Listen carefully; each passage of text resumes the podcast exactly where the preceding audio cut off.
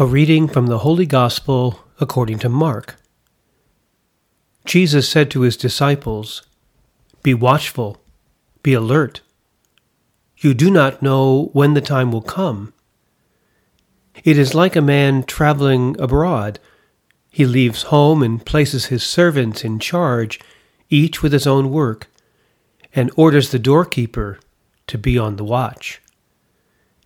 Watch, therefore you do not know when the Lord of the house is coming, whether in the evening, or at midnight, or at cockcrow, or in the morning.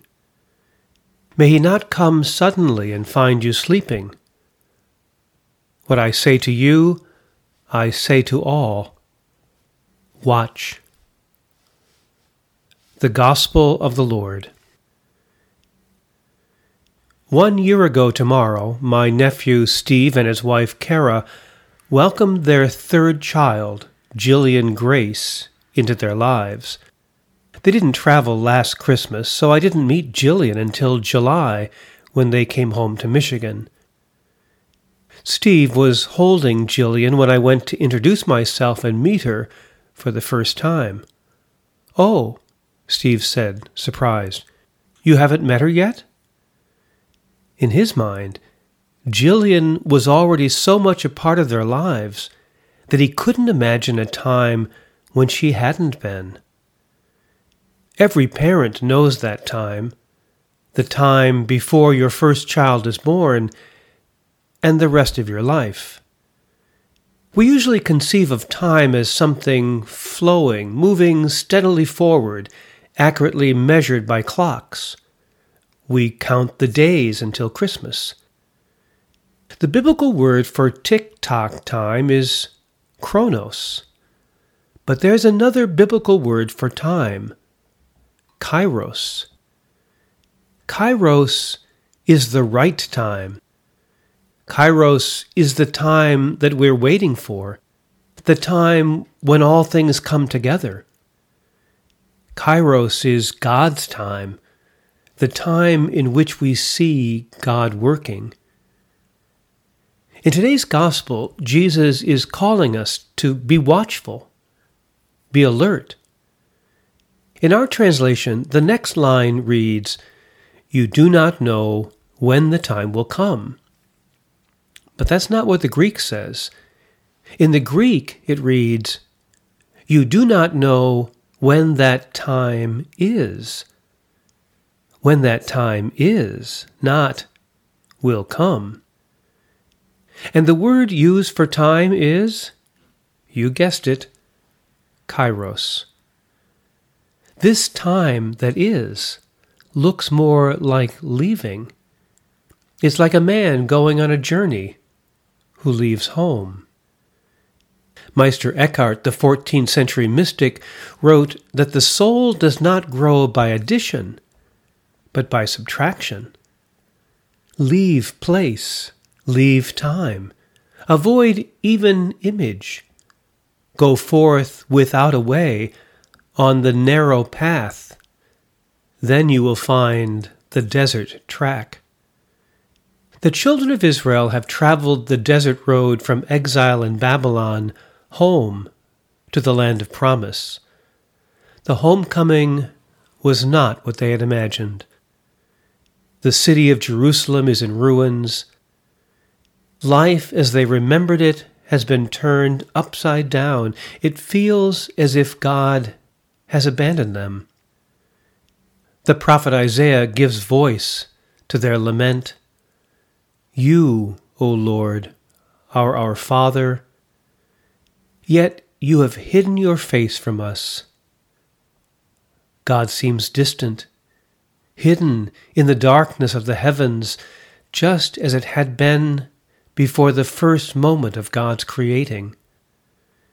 Isaiah implores God to tear open the heavens once again and come down. As the prayer continues, though, Isaiah remembers a different time when God was seen not from a distance, but walking in the garden fashioning the human one out of the clay of the ground.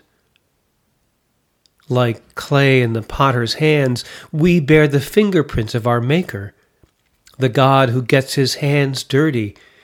We are the clay, and you the potter. With us, God is recreating the world.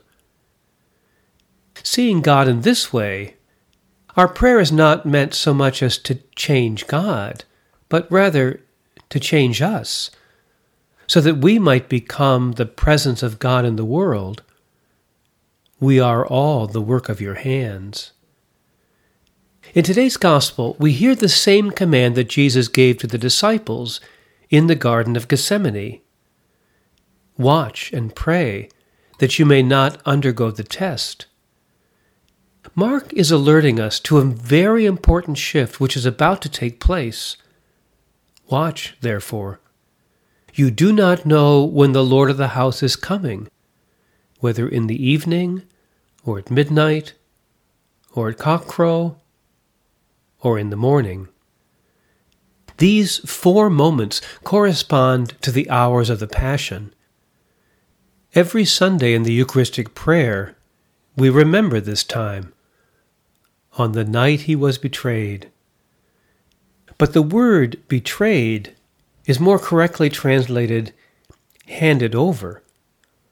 The handing over of Jesus represents a transition to a new mode of time from activity to passivity.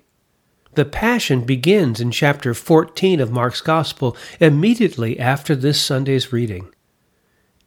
In the evening, at the Last Supper, Jesus handed over his life in the Eucharist. At midnight, he is handed over by Judas in the Garden of Gethsemane when the other disciples have fallen asleep. At cockcrow, he is handed over by Peter, who denies him in the courtyard of the high priest. And at dawn, he is handed over to be crucified. All these moments look to us to be moments of defeat, as if God is absent. But Mark is alerting us to see just the opposite. God will come in what appears as failure, powerlessness, and death.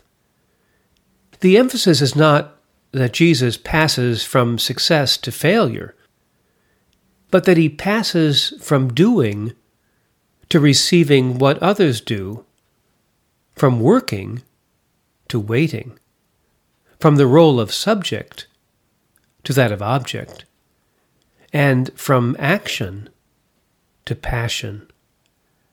It is from this word passion that we derive the English word patient. The patient in the hospital exemplifies most strongly what it is to be done to. In Romans chapter 8, Paul wrote, God who did not spare his own son, handed him over for us all.